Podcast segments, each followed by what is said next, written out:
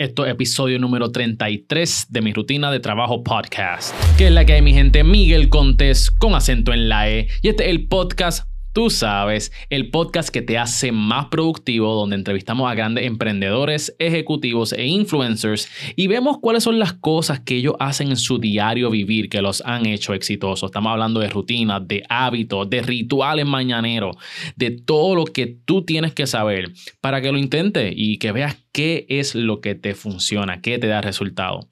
Yo siempre digo que eh, estas rutinas y estas entrevistas están hechas y, lo hice con el motivo de que tú puedas aplicarla a tu vida, porque no todos trabajamos de la misma manera. Así que si eres un morning person, puedes emplear quizá cosas de entrevista de personas que son morning person o incluso hasta timbúo, como le decimos aquí. Así que asegúrate de tener siempre papel y lápiz a la mano y déjame saber qué hábitos te han ayudado en toda esta travesía de lo que se llama mi rutina de trabajo podcast. Les voy a confesar algo. A mí me encanta cuando todos ustedes me escriben y me dan sus testimonios y cómo este podcast les ha cambiado la vida, lo ha motivado a tomar acción.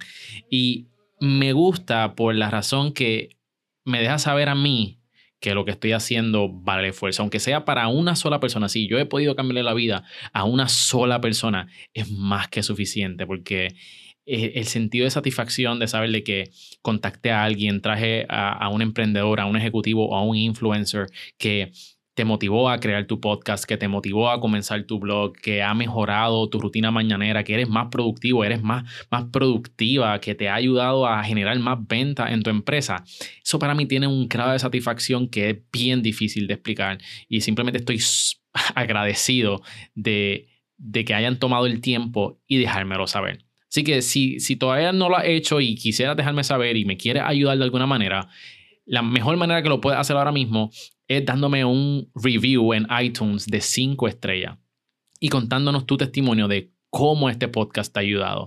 De igual forma me lo puedes escribir a través de Instagram, a través de Facebook o por todos lados, como tú quieras. Este, realmente aprecio mucho el gesto, que saque un tiempito de tu día para dejarme saber este, que voy por buen camino. Vamos a lo que venimos, mi gente. Quiero tocar con ustedes unos puntos de la entrevista que me gustaron muchísimo. Y nuestro invitado en el día de hoy se llama Luis Rivera Colón.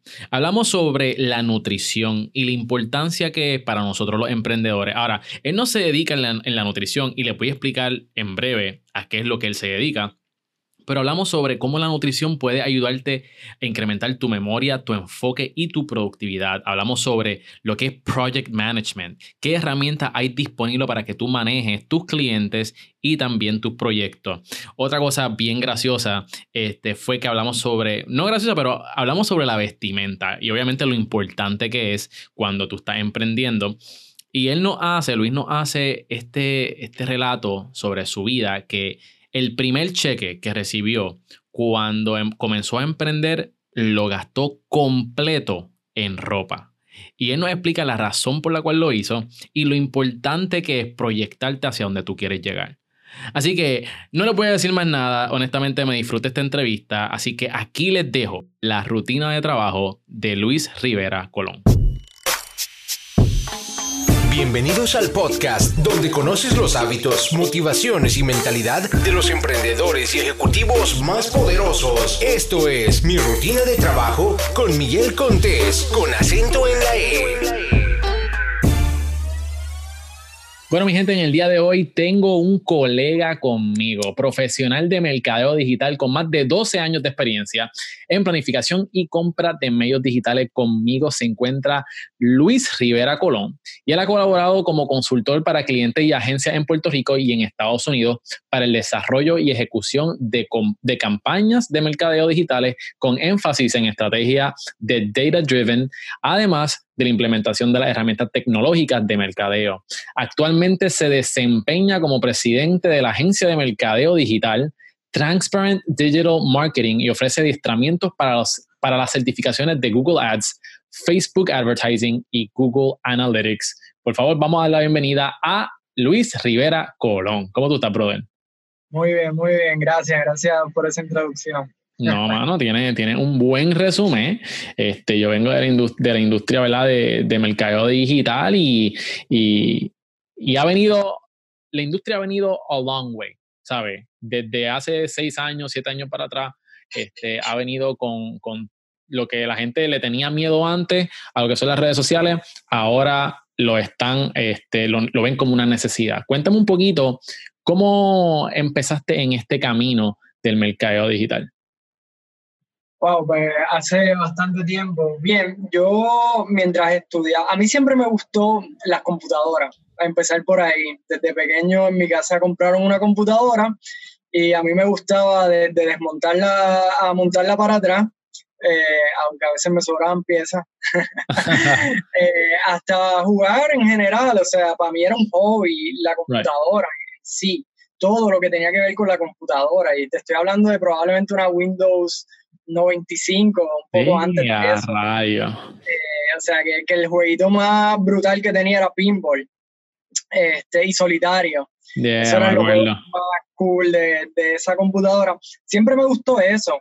Cuando entró a la universidad, eh, yo siempre quise estudiar Derecho. Eh, así que entró a estudiar prejurídico en humanidades, pero mientras tanto decidí coger cursos de programación. Y entonces los viernes eh, yo tomaba un curso de programación, recuerdo que un amigo mío me dijo, bueno, si tú me haces la página de internet, yo te pago 350 pesos. y, yo, bueno, eso está tremendo porque, o sea, yo lo veía como que no tengo que salir de mi casa, estoy en la computadora, estoy trabajando y estoy ganando dinero. Exacto. Y mientras, mientras, otra gente tiene que ir a trabajar a un lugar o algo, yo estoy aquí, cool, en la computadora. Chilling. Chilling. Entonces, pues nada, aprendí, aprendí a hacer páginas web y eh, eh, realmente la experiencia me gustó muchísimo eh, y entonces empezaron a llegarme clientes. Después de eso recuerdo que me llegó un e-commerce, yo no sabía hacerlo, pero dije que sí como quiera. Claro. Rompí un montón de noches, porque obviamente lo cobré bien barato, yo ni sabía lo que estaba, y para ese tiempo se cobraba muchísimo para hacer una página web, no es como ahora que hay sistemas, está WordPress, hay un montón de herramientas. Para ese tiempo había que hacerla eh, manualmente y era bien complejo el hacer estas páginas y costaban dos mil, tres mil pesos. Así que yo le cobrara a alguien 300 pesos por hacer una página, un regalo. Eh, y entonces, pues nada, seguí por ahí y después de eso ya empecé a aprender de Search Engine Optimization, aprendí a comprar de medios y bueno, seguí trabajando con todo lo que era mercado digital, aunque también estudié. Claro. Eh, seguí estudiando y finalmente terminé, ¿verdad? Yo tengo un Juris Doctor. Eh, yo terminé Derecho. Lo que pasa es que pues, luego no quise revalidar y, simplemente me dediqué a, lo que estoy haciendo hoy día. Eh, pero eh, eso es un poco lo que me llevó a, donde estoy ahora mismo. Sí, ¿no? Y, algo interesante es que tú trataste las dos cosas que te gustaban y tenías como quien dice lo mejor de dos mundos. Ok, voy a estudiar derecho, pero por el lado voy a coger unas clases de programación. Y me gustó, me gustó mucho cuando dijiste de que te cayó un e-commerce y no sabías cómo hacerlo. Y yo creo que eso es una de las cualidades y digo cualidad y no desventaja ni, ni fallo de los emprendedores, que no le tienen miedo a algo que ellos quieran hacer. Y eso se llama el hustle, ¿me entiendes? No sé hacerlo, pero esto es lo que yo quiero hacer y por algún lado tenemos que comenzar. Exacto. Por algún lado. Así que este, todo, yo creo que todos nosotros hemos estado ahí en ese momento donde estamos rompiendo noche, este, aprendiendo de cómo hacer las cosas y hasta aquí te, te ha traído esos esfuerzos. Sí, ¿no? Y eso que dices de que no sabemos hacerlo, eh, déjame decirte algo, yo hoy día, yo trabajo con mucha gente, 20 años de experiencia, eh, mi, mi, relación hoy día muchas veces es con personas eh, en, en, la parte de arriba de las empresas. puede ser el director de mercadeo, puede ser el director de la empresa. Y cada vez me doy cuenta más de que mucha gente no sabe lo que está haciendo y estamos inventando y hay que inventar en el proceso. Eso es así. y no hay que, o sea, y obviamente no es inventar por inventar, yo tengo más o menos una experiencia y un sense de lo que estoy haciendo, pero muchas veces hay que inventar porque no está escrito en ningún lado cómo hay que hacer las cosas Y si yo veo y entiendo que hay una mejor manera de hacerlo, yo voy a sugerirlo y me voy a tirar con mi solución y si sale bien, bien, si no sale bien, pues aprendí que no era así. Exactamente, y mucha gente no se atreve a hacer las cosas por eso mismo, porque dicen, ah, no, pues cuando tenga el conocimiento suficiente lo voy a empezar a hacer. Y eso es un error, eso es un error. Hoy día tenemos que tener la mentalidad de las aplicaciones. Las aplicaciones nunca se terminan. Todas las semanas en tu celular, en tu smartphone, tú tienes un update. Y ese update mejora las fallas y las recomendaciones que los usuarios te dan. Así mismo tenemos que pensar, hermano. Sí, Óyeme, atrévense, mi gente, y cojan el consejo de Luis. Hay que hacer lo que hay que hacer. Luis, hoy vamos a entrar en lo que son tus hábitos y los cuales te han llevado al éxito. Antes de que entremos en eso, eh, cuéntame, ¿cuál es tu desayuno favorito? Bueno, pues te voy a contar algo bien interesante. Yo desayuno lo mismo hace como todos los días, hace como unos 6 o 7 años. Lo, mismo. no cambia. no, no cambia. Ok. No cambia. Zumba. Huevo, bacon y café. That's it. Y, ah, y bueno, cuando hay aguacate, aguacate. Y eso es fiel, ¿sabes? No, no falla, tú no lo cambias por avena, tú no cambias, tú sales a comer con tus amistades en, en, en un brunch o algo y lo mismo. Todos los días, o sea, y no me canso ni nada, pero, pero tiene una razón, y te voy a explicar cuál es la razón detrás de esto. Cuéntame, sí. Cuando, yo estudié Derecho, eh, yo me di cuenta que yo muchas veces no me acordaba de las cosas que estudiaba.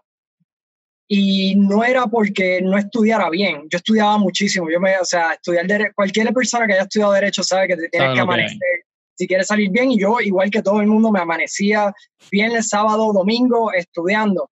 Sin embargo, llegaba el examen y yo no me acordaba de las cosas. Y yo decía, bueno, ¿será que no estoy descansando suficiente? No era eso. Lo que a mí me estaba afectando era la dieta. Yo, mm. yo, nunca he tenido problemas de peso, o sea, ese no era el problema. El problema en sí era la, el tipo de comida que estaba comiendo. Entonces, me puse, a mí siempre me ha gustado hacer research de todo, así que me puse a aprender la nutrición. Eh, y entonces empecé a leer de esta dieta ketogénica, donde tú comes más grasa y demás, y eso, al no tener los carbohidratos, eh, tu cerebro funciona mucho más rápido porque está, está nutriéndose de la, de la grasa. Eh, así que yo, bueno, yo había intentado, yo he intentado un montón de experimentos conmigo mismo. o sea, te puedo contarle un montón, pero ese específicamente me llamó la atención porque ya yo lo veía como que o sea, no tengo otra opción, no me estoy acordando de las cosas. Y la realidad fue que cuando empecé a comer de esa manera, empecé a acordarme de todo. Y, mis notas subieron en la universidad. Mi último semestre de la universidad, el más difícil, fueron mis mejores notas.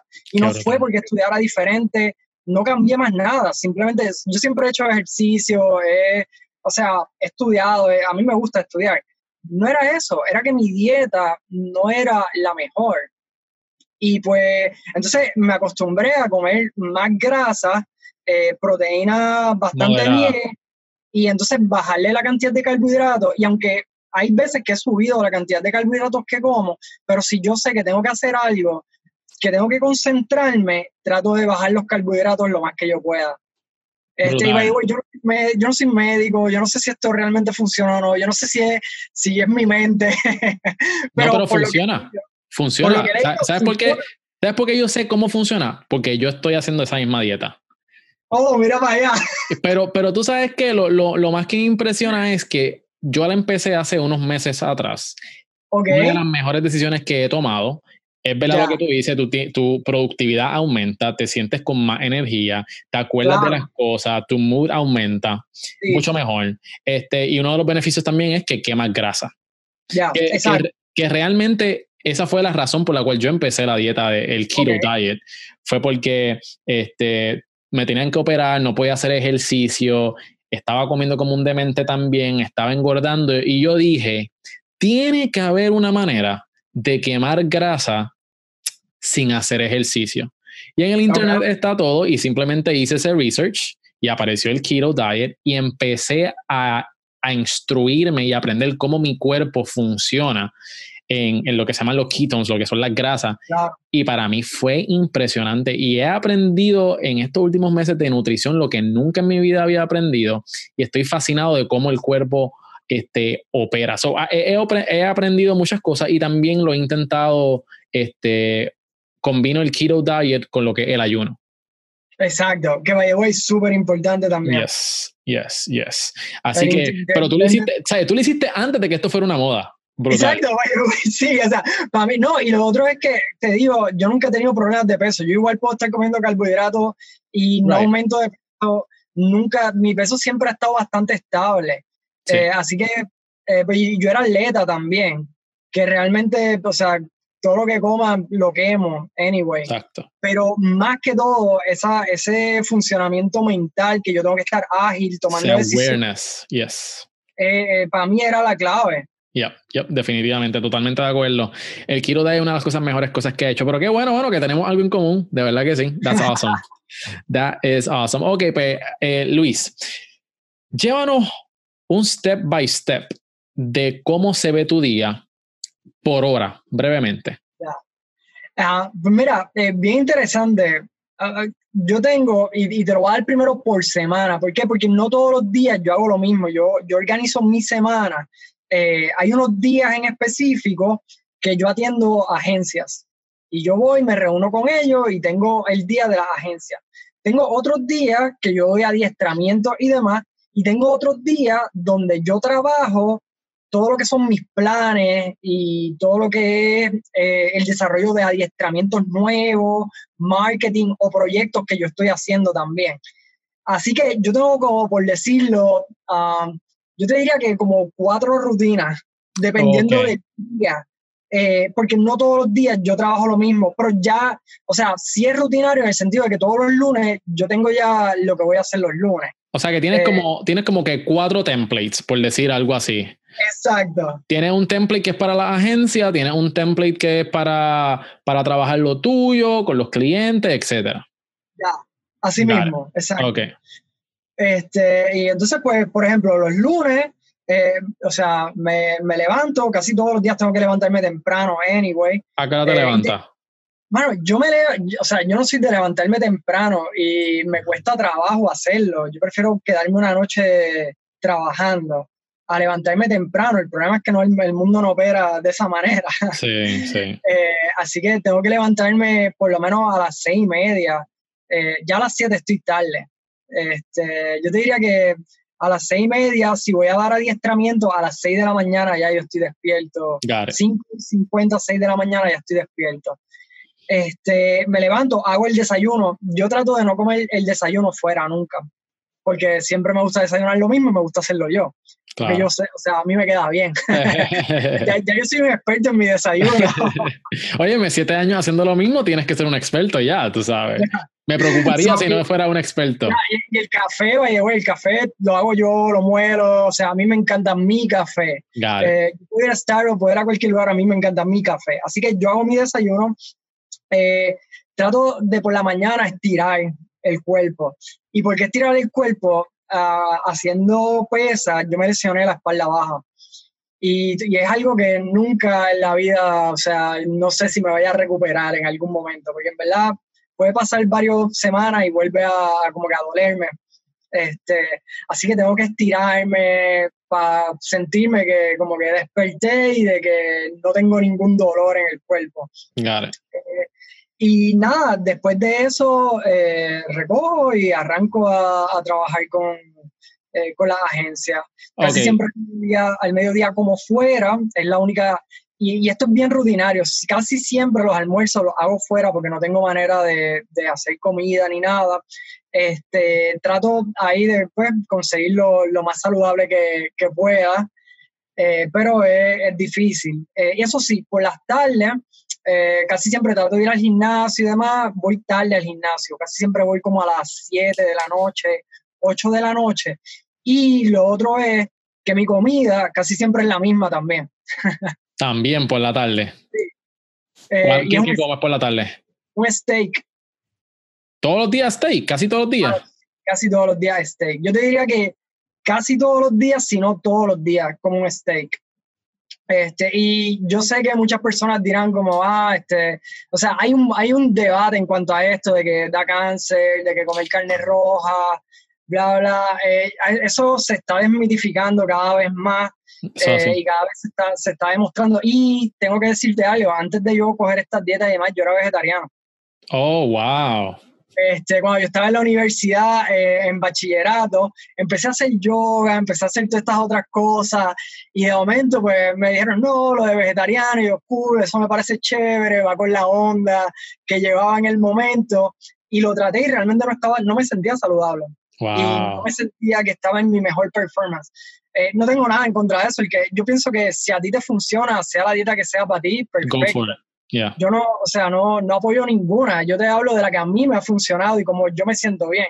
Y yo puedo comerme una pizza y me como un steak y yo me como el steak y me siento mucho mejor que después de comerme una pizza. Ya, ya. Aunque la pizza sabe espectacular. Aquí, o sea, vamos, eh, es la realidad. Hay, hay, muchas cosas que saben muy buenas, pero como te hacen sentir después, pues entonces yo estoy trabajando todo el tiempo. O sea, y así sean yo puedo, y by the yo le llamo que yo tengo un turno de por las noches. sí, sí, así que. O sea, pues yo estoy trabajando todo el tiempo, a mí me gusta mi trabajo, me gusta lo que hago, yo me como el steak y después sigo trabajando de nuevo, casi como hasta las 11, 12 de la noche. Y ahí te acuesta. ¿Qué? Y entonces ahí te ah. acuesta, tú terminas tu día como a las 11 o 12 de la noche. Yo diría que como a las 12.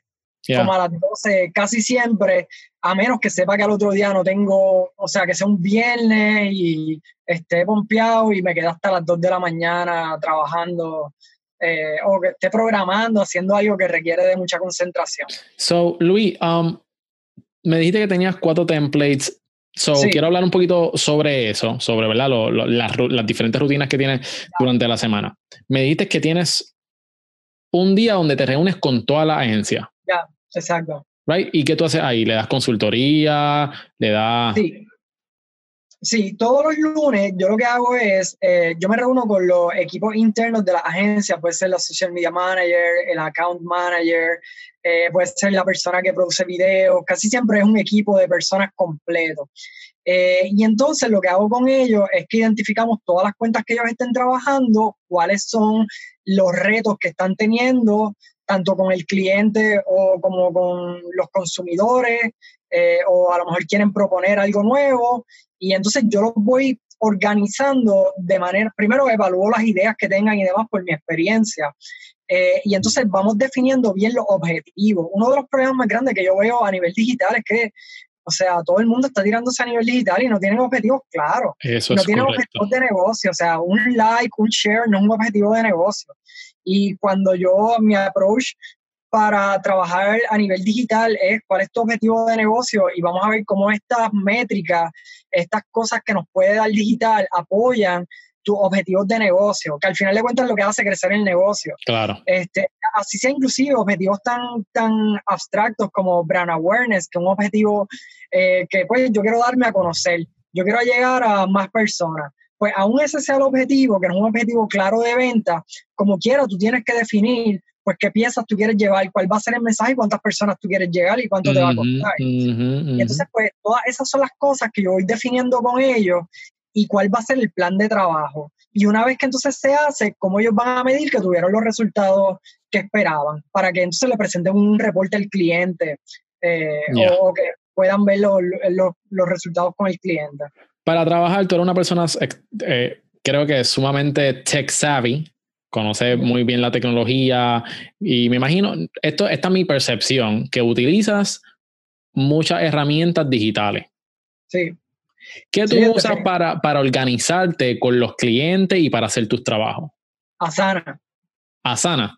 Asana. Esa es la herramienta clave, esa es la herramienta que yo he implementado en lugares donde no tenían una herramienta de project management y yo me he encargado y todo, todo cliente o agencia o quien sea que trabaje conmigo tiene que usar Asana. Eh, si en Asana yo no trabajo, porque si no, no puedo llevar un tracking de lo que estamos haciendo, no puedo asignarle los tasks, no puedo... O sea, yo voy a trabajar donde ellos, pero yo necesito que ellos me escriban antes de yo llegar allí qué es lo que vamos a ir a hacer, o que yo les diga qué es lo que vamos a ir a hacer también para que ellos se preparen. Este, y lo otro es que yo necesito llevar un histórico, porque muchas veces yo me reúno todas las semanas con ellos. Así que eh, yo necesito que esta semana sepamos lo que se hizo o no se hizo y la semana que viene le demos seguimiento.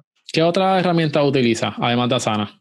Um, yo te diría que para mí Asana es la herramienta principal. Fuera de eso. ¿Usas papel, sticky notes para organizarte? sí, tengo una libreta, este, claro, pero, o sea, pongo anotaciones cuando no tengo el celular en la mano o simplemente por ya como costumbre, que uno hace como garabatos, o que alguien me dio un número de teléfono y tengo que llamarlo, pues lo escribo ahí. Este, pero para mí mi herramienta clave, yo te diría que es Asana. ¿Y, las citas también las metes en Asana también? ¿O, usa, ah, bueno, ahí Google Calendar. Right. Ya, sí, exacto. Esa es otra herramienta, fíjate, que me traes ahora que, que todos los días la utilizo, claro, Google Calendar. Sí, para, para aquellos de ustedes que no sepan qué es Asana, Asana es un Project Management Tool pues para básicamente organizar todos los proyectos, asignar tareas a, tu equipo de trabajo y también colaborar, como en este caso Luis lo hace. Luis utiliza Asana para colaborar con diferentes agencias al mismo tiempo y así el poder monitorear, ok, ¿dónde va el proyecto? ¿Va por 50%? ¿Va por 70%? Este, y como él dice, documentar todo que es bien importante para poder medir los resultados luego. Sí, o sea, y, by the way, yo, mi approach es que no hay excusa. O sea, si a mí me contratan y me están pagando bien, yo no puedo después decir, ah, es que, ¿sabes qué? Es que yo les di este plan, pero el de video no hizo el trabajo. Si no hizo el trabajo es mi problema. Si la de social media no puso los posts como yo quería, es mi problema. Y todo lo que pasa es mi problema no es problema de más nadie, es problema porque yo no le di el seguimiento adecuado, es problema porque yo no le expliqué suficientemente bien o, simplemente, o sea, yo no le di el, seguimiento que requería el proyecto o no le expliqué cómo tenía que hacer paso por paso. Ah, yo leí un libro una vez, ah, que estoy tratando de acordarme el nombre ahora, era, de un Navy SEAL, eh, y él decía, mira, no importa lo que pase, si tú estás trabajando es un problema. O sea, toma la responsabilidad, no esperes a decir, ah, es que no pasó esto porque, y así sea inclusive personas por encima de mí, porque muchas personas piensan que, ah, yo tengo la responsabilidad de lo que están debajo de mí, yo tengo la responsabilidad de lo que están debajo de mí, de los que están encima de mí, porque si yo no le pregunto a la persona que está encima de mí, ¿qué tú quieres de mí? Pues es mi problema también, porque entonces yo estoy asumiendo que, que a lo mejor el proyecto, los metas son estas y son otras, pero yo no pregunté y yo no puedo después decir, ah, es que tú no me dijiste, ¿entiendes? Porque nuevamente, o sea, quien va a perder al final de cuentas soy yo. ¿Y cómo, cómo tú haces? Ahora que mencionaste, tú estás trabajando con diferentes clientes que son diferentes agencias, pero juntamente con cada agencia tú estás trabajando con equipos de trabajo que, que están compuestos por numerosos, numerosas personas. Sé que utiliza Asana para eh, manejar los proyectos, pero ¿cómo tú mantienes, te mantienes trabajando con cada uno de esos individuos? ¿Tienes alguna técnica? Este, ¿Cómo, o sea, cómo, cómo hace, no te vuelves loco, vamos?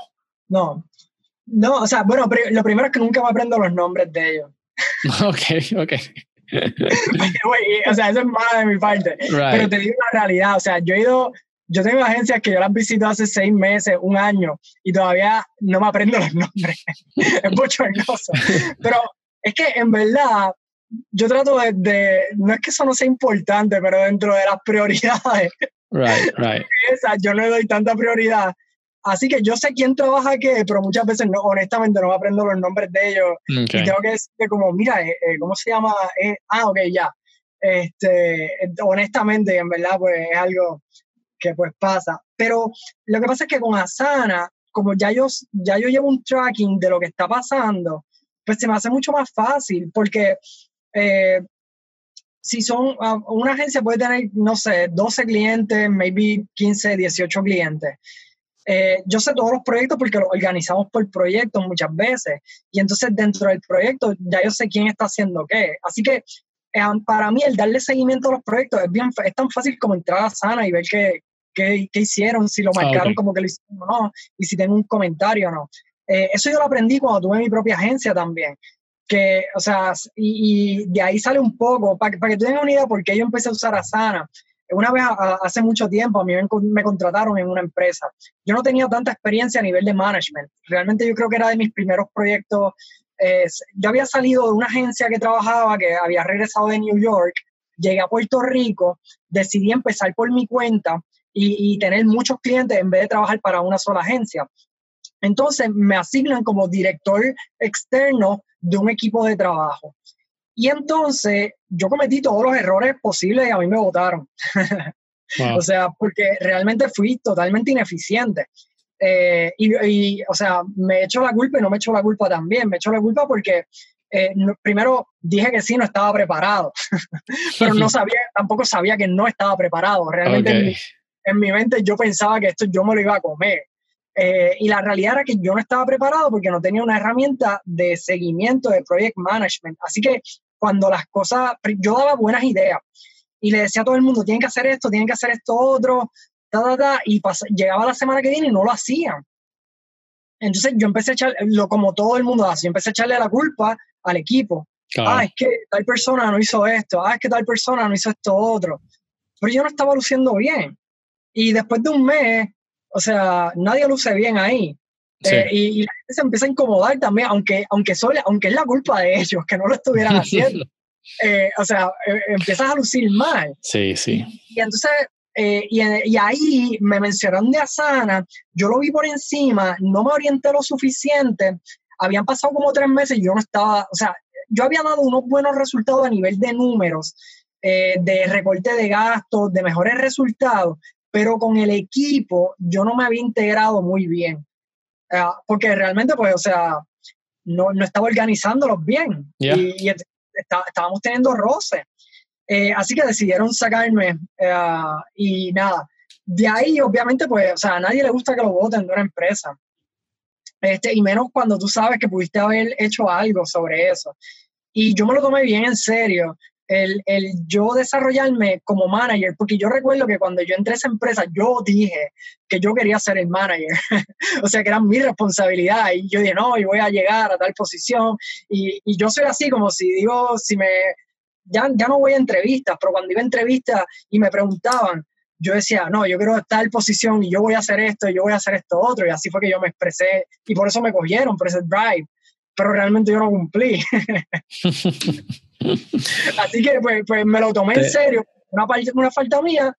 Eh, esto fue hace ya muchos años, pero realmente en el camino logré rectificar y hoy día me considero muy buen manager. Qué bueno. Eh, que puede ser la organización más grande, más pequeña y puedo manejarla.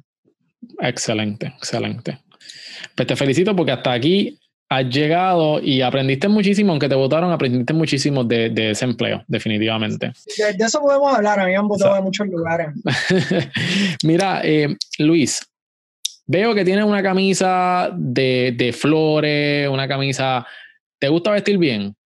Sí, definitivamente. La, eh, tu imagen es súper importante. Eh, y oh, te voy a contar algo, porque ahora que me traes eso, te voy a contar algo. Mi, yo recuerdo cuando yo empecé a trabajar, yo, yo había salido de estudiar Derecho eh, y había, me había negado a revalidar. así que cuando hice eso, pues estaba desempleado. Desempleado completamente, tenía mis talleres y mis cosas, pero era un desempleado anyway. Y yo estaba, o sea, yo no sabía qué hacer, no estaba cobrando. Y recuerdo que me cogieron en la primera agencia para que empecé a trabajar. Tan pronto me dieron mi primer cheque, yo lo gasté en ropa. ¿De verdad? Yo lo gasté en ropa. Y, y te voy a explicar lo siguiente.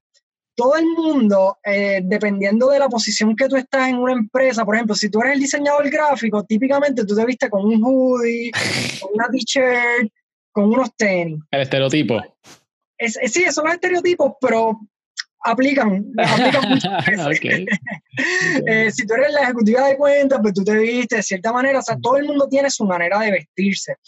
Y yo siempre me, o sea, desde que cobré el primer cheque, decidí que yo iba a ir con, con eh, camisa de vestir y chaqueta. Y era gracioso porque mi posición no era para vestir así. Ok, ok. Pero yo vestía así. Y yo vestía igual que el jefe, que el jefe ni siquiera estaba en Puerto Rico, cuando él llegaba estábamos vestidos igual. O sea, e, e igual en el sentido de que él usaba chaqueta, más nadie en la empresa usaba chaqueta y no importaba el día que fuera, o sea, no era porque ah, los viernes me voy a vestir así, no, es que todos los días yo usaba chaqueta. Eh, y entonces, pues para mí eso ha sido importante porque eso ha, ha demostrado lo que yo quiero proyectar que es que yo soy un profesional de alto nivel y, y, y, y ojo, yo me pudiera vestir, o sea, eh, inclusive hace recientemente yo estuve trabajando eh, para Facebook a través de Cineros Interactive y eso fue un proyecto que estuve eh, trabajando, una empresa. Todo el mundo ahí es la vibra de Facebook. Todo el mundo se vestía como joven, inclusive gente de 30, 40 años, tú los ves y están vestidos eh, t-shirt, o, o sea, y yo estuve en los headquarters en Miami, ah, o sea, todo el mundo se viste súper relax. Yo no, I'm sorry, yo visto así y no importa dónde esté, voy a vestir así. Y yo sé que no encajaba dentro del grupo, es parte de, y, podemos hablar de otras de las razones por las que me votaron de otro lugar, eh, pero tú tienes, o sea, no importa dónde tú estés, si tú te quieres proyectar de cierta manera, no importa que tú estés empezando, es más, no, importa que te hayan acabado de coger, si tú quieres ser el jefe de la empresa o tú quieres llegar a una posición de management, vístete como eso. Así te tome tres años. Desde el, desde el día que tú llegues, vístete así. Mi gente, la imagen es sumamente importante. Hay dos tipos de escuelas que he escuchado. Hay gente que he escuchado y que han estado en este podcast que han dicho, tú sabes qué, este soy yo y yo, y yo me he visto así, no importa con, con quién yo me, me, me, reúna. He escuchado eso. Eh, he escuchado también, pues, tu lado que dice, no, no, siempre on point, este, pero hay otra gente que dice, no, si, si mi estilo es con t-shirt, pantalones rotos, y yo, yo, yo soy el mejor en lo que yo hago y no me importa. Ahora, yo escuché de, de un amigo mío que se llama Orlando Robles, escuché de él algo bien, porque yo estaba como que en between de esos dos pensamientos. Como que debo ser yo independientemente, pero entiendo también que debo vestirme bien porque quiero también agradar a la otra persona. Pero entonces, si dejo, si me visto, si no es mi estilo, pues dejo de ser yo por agradar a la otra. Entonces, estás como que en, en, esta, en este reguero. Pero entonces él me dijo, mira, tú sabes qué, tú siempre vístete como, como tú eres. Ahora, pero cuando tú te vas a reunir con alguien, esa persona te está abriendo confianza para que tú vayas a su lugar de trabajo, a su oficina, a su agencia. Por respeto a esa persona, tú te viste adecuadamente para esa ocasión. Independientemente no sea tu estilo de ponerte una camisa, una chaqueta, etcétera, pero por respeto a la otra persona, tú te vistes bien. Así que eso me dejó como que a mí como que, wow, qué, qué poderoso. Y es la realidad, es la realidad. Yo, yo siento que yo me he visto como a mí me gusta, anyway. Ah, porque, por ejemplo, a mí me gusta esta, esta camisa de flores. O sea, y maybe yo me he visto con chaqueta, pero la chaqueta que yo uso es un azul bien brillante. Vaya, güey, tengo una nada más y la uso para todo y la van a ver en todo mi, o sea, en todos los lugares que me vea, me va a ver con una chaqueta azul. Es la única que tengo y me encanta. By the way. Ya, ya, eh, yo, yo, yo la he visto, yo la he visto. Y la voy a seguir viendo, y, o sea, y también me, me, evita el tener que pensar como que en combinar la ropa y demás. Yo tengo, y eso es otra rutina también, yo tengo ciertas combinaciones y siempre uso las mismas combinaciones. Este, tengo dos pantalones, dos pares de zapatos y varias camisas y la chaqueta azul. Y todas combinan entre ellas. Así que inclusive si voy a viajar tengo cinco o seis outfits con la misma ropa. Exacto. lo tuyo es Ir práctico. Ya, exacto. Exacto. Pero, entonces, pero son cosas que a mí me gustan, porque a mí realmente sí me gusta vestirme así. Eh, me siento cómodo vistiendo así, me siento que me veo bien, eh, pero también, o sea, así que tengo mi personalidad ahí. No es que yo haya decidido empezar a vestirme así solamente porque yo quería llegar a, a cierto lugar. Y entiendo las personas que dicen como, ah, no, pues si a mí me gustan mis pantalones rotos, yo puedo ser CEO, voy a seguir usando los pantalones rotos a mí, y by the way, me encanta esa actitud también y la respeto muchísimo. Uh, así que creo que no hay una, o sea, no hay ni una ni la otra. Exacto. Este, pero tienes que darle esa identidad y ser tú, así sea porque yo me he visto bien y me siento yo vistiéndome bien, o así sea que estés en maones y te sientas tú. ¿Cuál es, ¿Cuál es la definición de un día productivo para ti? Uh, wow, un día productivo. Uh, yo diría que lograr cosas, lograr cosas de impacto no es simplemente hacer mucho, es hacer, fíjate, es hacer cosas que son, que, que son difíciles, que probablemente hubiera querido procrastinar para no hacerlas, y como quiera las hago. Y no, no toda, una de las cosas que yo he aprendido en esto de ser emprendedor es que esto no es todo hacer lo que te gusta. Exacto. O sea, porque a mí, a mí me encanta, yo a mí me encanta programar, me encanta hacer la compra de medios digitales, me gusta hacer un montón de cosas. ¿Sabes? En, en que yo paso mucho, mucha parte de mi tiempo haciendo contabilidad y haciendo números. No me encanta, pero si yo no llevo la contabilidad de mi empresa, como yo sé que, que voy bien o no, y en dónde puedo invertir, en dónde no, y, y, o sea, si voy creciendo o no. Y créeme que yo procrastino un montón hacer la contabilidad, y no es porque yo no pueda darle ese trabajo a alguien. Este, o sea, y cuando digo de contabilidad es saber como que bien lo que está entrando, dónde está mi, o sea, dónde realmente está entrando el dinero. Y eso no es algo fun.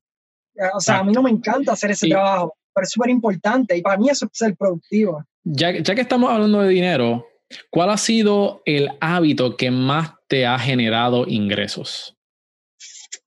Uh, crear, crear productos o crear cosas que yo digo que las ideas, las ideas tienen, o sea, las ideas tienen valor y tienen precio. Ok, explícame un poquito de eso. Porque una idea, o sea, por ejemplo, uh, y, y, en estos días yo estoy pensando hacer un, un adiestramiento nuevo que voy a hacer eh, para un público en específico. Y llevaba tiempo pensando en cómo yo puedo coger este público de gente que es bastante grande, que yo sé que tienen un potencial económico, cómo yo puedo ofrecerles algo de valor. Y volví y pensaba en lo mismo y no me llegaba, como que, o sea, pues sí, mercado digital, ah, es lo mismo que todo el mundo. Y de momento, ayer o antier, encontré como unos ejemplos y unas cosas que yo estaba trabajando que yo dije, caramba, es que esto es lo que, lo que, esta es la idea. Y se la comenté a personas y me dijeron, está buenísimo. Esa idea particular, cuando yo la trabaje, probablemente por los próximos cinco años, o quién sabe si a lo mejor mucho más tiempo, me va a estar generando ingresos. Es como los adiestramientos que yo hago. Yo hago adiestramientos hace siete años. Hace siete años yo estoy produciendo ingresos por esos adiestramientos que yo creé. Así que esa idea es lo que, si yo le, le pongo un valor, eh, bueno, o sea, imagínate tú, no sé, de momento, y, y, estoy hablando de adiestramiento porque a mí me gusta enseñar Exacto. y me gusta eh, adiestrar y no lo hago simplemente por, el, por la cuestión económica, es que realmente me, me, me apasiona y hacer mi, mis adiestramientos bien hechos, yo paso noches eh, eh, ajustándolo y buscando lo nuevo, buscando ejemplos. Pero igual, si eso no es lo tuyo, de momento pues tú dices, pues qué sé yo, yo quiero hacer un restaurante y eso es lo que te apasiona, a lo mejor esa idea que tú tienes, eh, digo, a mí se me han ocurrido cosas de food trucks y cosas así que no las he claro, claro. Eh, pero de momento vamos a poner que mañana yo diga, ¿sabes qué? Yo quiero hacer un, eh, bueno, te voy, a, te voy, a, contar la idea porque a mí me parece tremenda. Yo quiero hacer un food trucks dedicado al bacon, porque obviamente a mí me encanta el bacon y yo soy un experto haciendo bacon. Exacto. y creo que a mucha gente le encanta el bacon. Sí. Así que imagínate bacon de distintos sabores. O sea, yo sé que el bacon sabe de una manera, pero con distintos toppings. Right, right. Eh, Mira, yo vi hasta una vez eh, mantecado de bacon. Ya, yo he comido galletas de bacon, chocolate con bacon. Eh, yo he comido un montón de cosas. Yo soy fanático del bacon. Y entonces, pues, pues de momento tú dices, caramba, eh, o qué sé yo, yo he visto de aguacate también. O sea, en Puerto Rico ya, ya hay, hay sitios que se dedican claro. a hacer platos con aguacate. Tú tienes esa idea en tu mente, tú la desarrollas oye, tú puedes estar viviendo el resto de tu vida por esa idea, porque Exacto. de momento hiciste el concepto, hiciste el primer local, el local se empieza a llenar, haces una franquicia y esa pequeña idea que pusiste a trabajar y le dedicaste empeño, a lo mejor es una idea de 5 millones de dólares uh -huh. en un término de 10 años. Eh, o sea, así que las ideas tienen, igual que también una mala idea o una idea que tú te metas en tu cabeza te puede destruir tu vida también. Te puede o sea, enseñar mucho, manera. te puede enseñar mucho. Eh, bueno, sí, o sea, ah, porque yo no soy bueno hablando en público. Pues esa idea puede destruirte, o sea, ah, porque yo no soy bueno, en, mm, by the way, yo mismo, o sea, yo he ido rompiendo eso, yo decía, ah, no, yo soy bueno en contabilidad o no me gusta. Hoy día, o sea, yo no puedo decir eso porque no me, eso no me beneficia a mí. Este, Así que las ideas tienen un valor y un impacto tan grande, mucho más grande de lo que nosotros pensamos. Eso es así. Luis, vamos para la sección de la O, donde tienes que escoger entre esto o lo otro y tienes que pensar rápido. Dime si estás ready. Dale, estoy ready, vamos allá. ¿Perro o gato? Ah, gato. ¿Netflix o YouTube? Netflix. ¿Llamada o text? Llamada. Mientras trabaja, ¿música o podcast? Eh, música. El podcast me tengo que concentrar. ¿Cardio o pesas? Pesa, definitivamente. ¿Facebook o Instagram? Facebook. Para el mantecado, ¿cono o vasito? Eh, no me gusta el mantecado, no como mantecado. ¿Cono o vasito? eh, cono. ¿iPhone o Android? Android. ¿Salida o quedarte en casa? Quedarme en casa. ¿Pelota o baloncesto? Ah, baloncesto. All right, all right. Ese fue el primer round. Vamos para el segundo round. Vamos allá. ¿Dinero o tiempo libre? Dinero. En el cine, ¿dulces o popcorn? Ah, ninguno de los dos, pero dulce. Papel por encima. Sí, yo sé que no, no comemos azúcar. Papel de toilet, ¿por encima o por debajo? Por encima. ¿Pancakes o waffles? Ninguno de los dos, pero waffle. ¿Termo o taza? Taza. ¿Carne o vegetales? Carne. ¿Crucero o país desconocido? Crucero. ¿Ahorrar o invertir? Ahorrar. ¿Café o té? Café. ¿TV o libro? Libro. Awesome, awesome. Ahí está la sección de la O. Vamos entonces para la pregunta random del episodio. Vamos a ver, ¿cuál te puedo hacer de aquí? Hmm. Ok, ¿cuáles serían tres personas con las cuales tuviera una cena? ¿De personas tuviera- actuales, ficticias o en el pasado? Yeah, de André. Eh, ah, déjame ver. Bueno, primero Joe Rogan. me encanta su podcast. No sé si sabes quién es Joe Rogan. Brutal, brutal, brutal. Este, ese de los podcasts que escucho, yo no escucho tantos podcasts, pero ese es el más que escucho.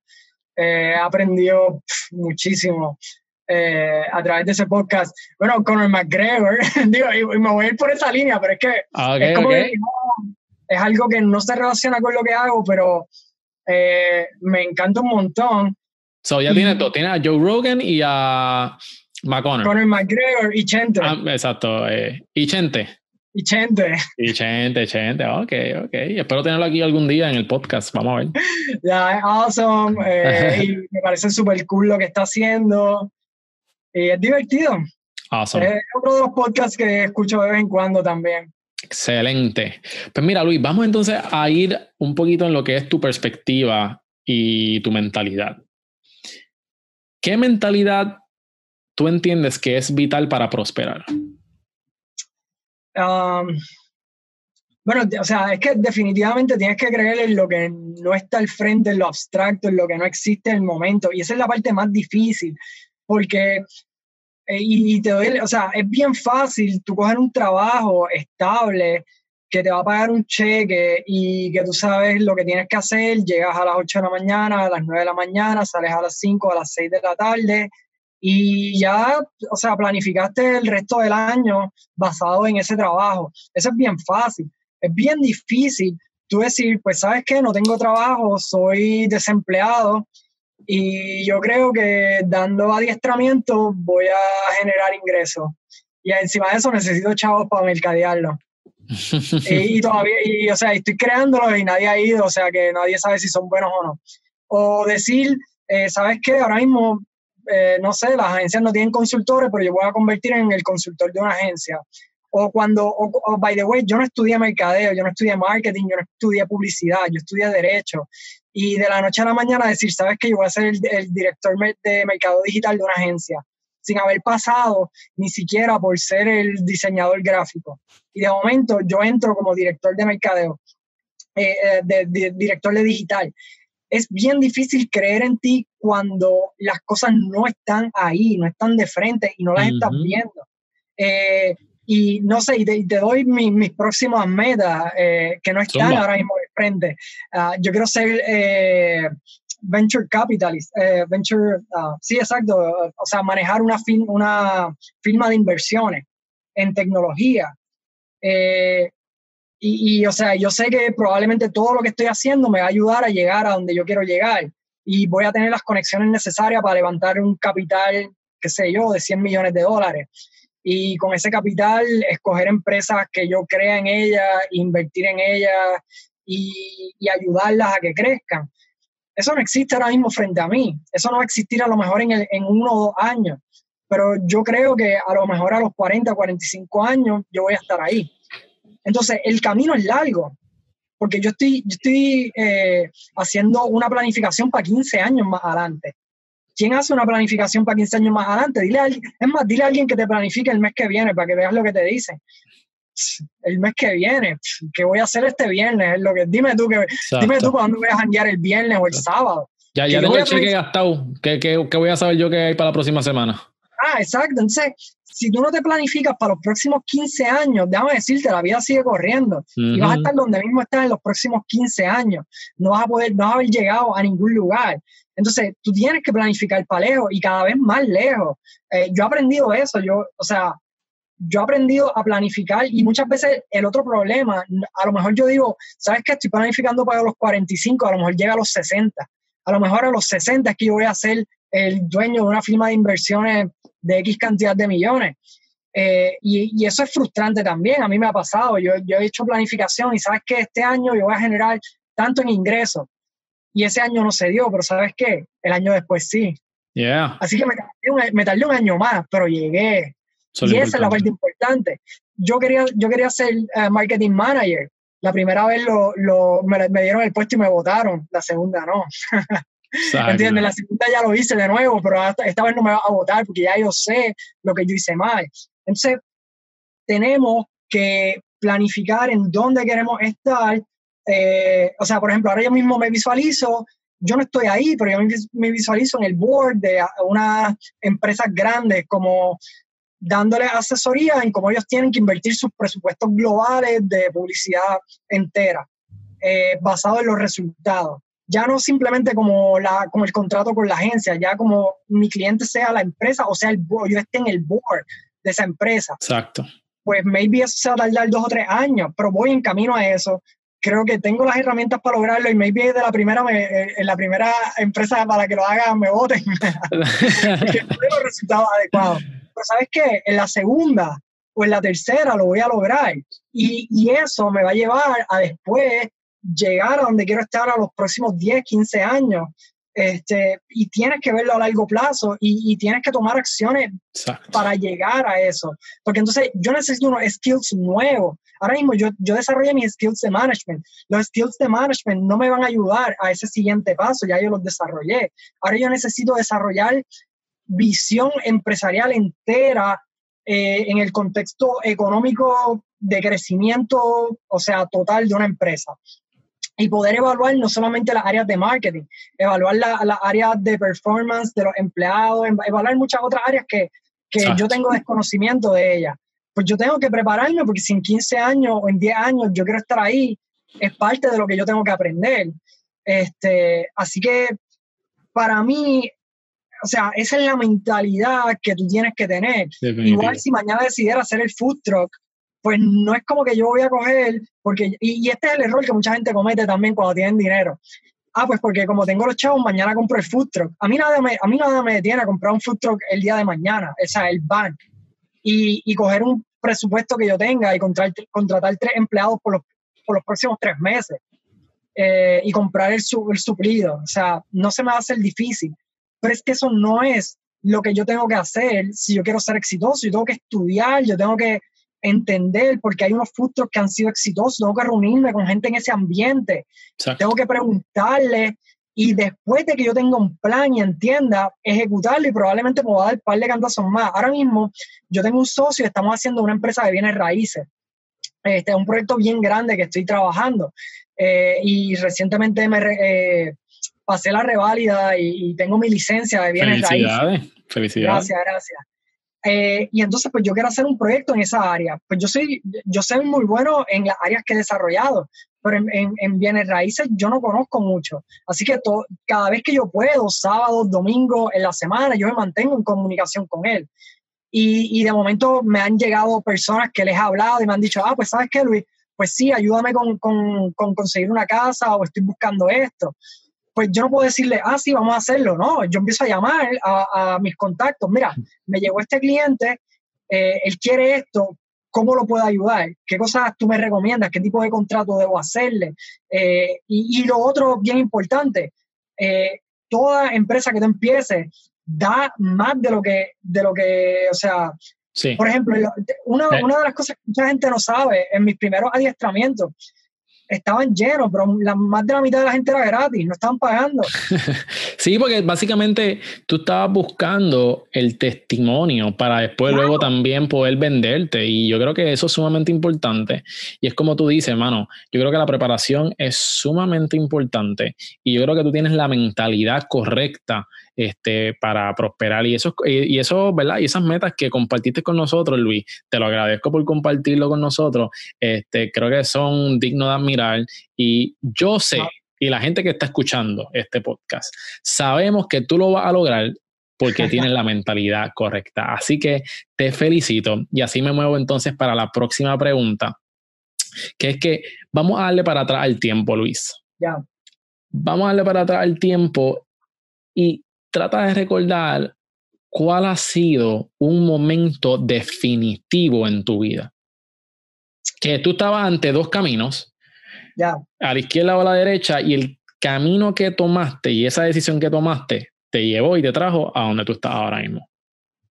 Pues mira, te, voy a compartir porque fue un momento bien clave eh, y fue precisamente cuando yo había terminado de estudiar, que estaba eh, desempleado y yo tenía este amigo que me dijo, bueno, pues ya que no tienes trabajo, pues eh, empieza a ayudarme con esto y lo otro y yo te pago. Eh, y era poco, pero bueno, o sea, para no tener trabajo, pues era algo que estaba cayendo para pagar la gasolina del carro, por lo menos.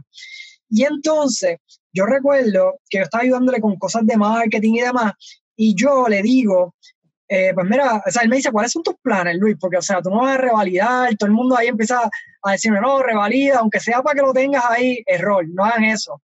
O sea, no te vayas por el camino B, quédate en el A, o sea, lo vas a lograr, te vas a tardar más, pero lo vas a lograr si lo quieres hacer. Yo no me quería desviar y decir, ¿sabes qué? Déjame coger la revalida por si acaso. Los por si acaso no funcionan. ¿Entiendes? o tú crees en lo que estás haciendo o no crees. Si tú no crees, no lo hagas. Tienes que creer en lo que estás haciendo. Y yo me acuerdo que él me dice, pues, ajá, pues, ¿qué tú vas a hacer? Y yo le digo, pues mira, ¿sabes qué? Eh, mano, yo lo que quiero es ser director de mercado digital de una agencia. Y él se echó a reír. Se echó, a, reír, tremendo. Se echó a reír de frente mío así. Y es un amigo, o sea, es pana. No lo hizo por. By the way, yo creo que yo hubiera hecho lo mismo, a lo mejor si hubiese estado al frente de él. O sea, al frente mío, porque era irrazonable, porque yo vengo de estudiar Derecho y de momento yo estoy diciendo yo quiero un puesto grande en algo que yo no estudié, sin tener las conexiones ni nada. Y él se echa a reír y me dice, o sea, como que no, mano, no, o sea, eso es imposible. O sea, tú tendrás que empezar como empieza todo el mundo. Y eso a mí me molestó. Porque en verdad yo creía en lo que yo estaba haciendo. este, así que en verdad me, me dio bien duro por dentro. Y yo pienso que en la vida tú tienes dos motivadores, o tú te motivas positivo o en lo negativo. Y las personas no funcionamos igual. Y eso, eso es parte de, las cosas que uno tiene que descubrir. Eh, yo he descubierto que, o sea, o tú, hay, hay personas, por ejemplo, en el caso de lo económico, o tú te motivas por no ser pobre o tú te motivas por tener dinero. Hay gente que, que el miedo eh, de no tener dinero los motiva a generar dinero. Y hay gente que no es el miedo lo que los motiva, lo que los motiva es eh, lo positivo. Eh, en mi caso, en ese momento fue un factor negativo lo que me motivó. Ah, ¿sabes qué? Yo no lo puedo lograr. Tú no me conoces. Te voy a dar en la cara, te voy a dar en la cara y te voy a demostrar que yo sí puedo. Exacto. Y así mismo fue. Y no pasaron nada, como yo te diría, como tres semanas y yo era director de una agencia. O sea, en las tres semanas esas que pasaron y, y, la, y las cosas se alinean y pasan porque eso yo no me lo esperaba, me llamó alguien de Estados Unidos, me dijo, vamos a reunirnos, yo hice todo lo mejor que yo pude, inclusive ahí trabajé unas cosas con él antes de empezar a trabajar con él oficialmente para demostrar que yo sabía lo que estaba haciendo y ahí me dieron el trabajo. Y uno tiene, o sea, tienes que buscar eso que te motiva a lograrlo, positivo o negativo. Me encanta eso, eso, qué bárbaro, mi hermano. Eh, definitivamente, definitivamente estoy totalmente de acuerdo y la gente que nos está escuchando también. Este, tremendo momento definitivo. Por último, Luis, quiero preguntarte, ¿qué, ¿cuál es tu por qué? ¿Qué es lo que te motiva todos los días a levantarte y dar lo máximo de ti? Bueno, yo te diría que la libertad, y va a sonar como que, what the fuck, o sea, la libertad, ¿por qué? Bueno, porque yo me siento libre en el sentido, yo hago lo que a mí me gusta, pero si el día de mañana yo dijera, y, y esto es lo que, lo que siempre me, o sea, como que me encanta, es que si el día de mañana yo digo, ¿sabes qué? Mano, yo me voy a coger un año libre. Why not? Eh, yo me, ¿sabes qué? Bueno, verifiqué, me quiero ir para Argentina un año no quiero hacer más nada, o sea, realmente, o si mañana yo digo, por dos semanas yo quiero ir a visitar la República Checa, yo lo puedo hacer. Y no hay nada peor que un trabajo de, de que tenga clientes que te tengan bien atados, eh, en el sentido de que no puedas salir de, de lo que estás haciendo con ellos. Eh, yo, yo tengo como, ahora mismo, de la manera en que yo trabajo, yo tengo libertad absoluta para decidir cuándo son mis vacaciones, aunque muchos años no cojo vacaciones. Pero tengo la oportunidad de que en el día que yo quiera, yo lo hago. Y el día que yo no quiero trabajar, no trabajo, aunque trabajo todos los días. Pero yo sé dentro de mí que tengo la libertad de hacer lo que yo quiera. Y tiene opciones. Y tengo las opciones que yo quiera. Cuando vino, por ejemplo, lo del huracán María, eh, a, la, a, la, semana yo estaba en New York y yo estuve viviendo tres meses en New York. Eh, bueno, yo diría como dos meses en New York. Y yo seguí trabajando y seguí haciendo cosas. Y simplemente, o sea, pude moverme. Muchas personas no pudieron hacer eso. Y ojo, no digo que sea malo bueno, también reconozco la gente que se quedó, apoyó aquí lo que estaba pasando. Hay muchas maneras de apoyar a, a, tu país. Y no es solamente estando aquí. Porque cuando yo me fui para allá, era para mantener gente trabajando aquí también que trabajaban conmigo eh, en, la agencia que, que, yo tenía en ese momento. Eh, y pues yo pude decir, ¿sabes qué? Mañana cojo un pasaje y yo no tengo la preocupación ni económica ni, ni de que tengo que trabajar en un lugar en específico para yo seguir haciendo lo que a mí me gusta. Y de la misma manera, si yo planificara el año que viene, yo puedo irme a donde yo quiera y cogerle a los clientes y les sabes que las consultorías ahora van a ser digitales. Y by the way, cuando estuve allá, todas las consultorías eran así por, por, webcam. Y era lo mismo, seguíamos trabajando como quiera. Y yo puedo hacer eso mañana. Así que para mí, el concepto de tener esa libertad es lo clave, es lo que me mantiene haciendo lo que hago. Pues mira, Luis, este, cuando tú te vayas a planificar esa, esas vacaciones de un año, me avisa y yo, y yo me apunto, porque esa es mi meta también. Luis, mi hermano, gracias por estar con nosotros en este podcast. De verdad que me disfruté muchísimo la entrevista. Así que este espacio, mano, aprovecha que estoy de buena y tira tu pauta. Ahí ya esto está pago. Dile a la gente dónde te pueden conseguir. Eh, bueno, me pueden seguir a través de facebook.com eh, Luis Rivera Colón. Ahí pueden ver mi página de Facebook. Estoy bastante activo también en Instagram, publico muchos stories y la gente puede ver un poco más de lo que yo hago. Yo soy bastante reservado en cuanto a la información que comparto. Eh, casi todo lo que comparto es más profesional, pero sí en los stories y eso, pues comparto más un poco del day to day. Eh, me pueden conseguir ahí también. Y pues eh, ahí mismo pueden ver todos los eventos que estoy haciendo eh, de Google AdWords, las certificaciones, Facebook Ads, Google Ads y todos los eventos que estoy desarrollando. O también si ¿verdad? alguna persona quiere recibir consultoría a nivel digital, eh, tiene un proyecto, etcétera, pues también podemos trabajarlo. Pues ahí lo tienen mi gente, asegúrense de pasar por la página de Luis para que vean todos los cursos, van a aprender un montón. Eh, yo llevo uh, siguiendo a Luis hace mucho tiempo y al fin tuve la oportunidad de conocerlo, eh, para que puedan ver contenido bono acerca de Luis, de cómo se viste, los outfits, la oficina y cómo trabaja, asegúrense de chequear nuestra página en cerealempresarial.com, que tenemos ahí un contenido adicional. Luis, nuevamente, gracias por estar con nosotros y espero entrevistarte pronto. gracias.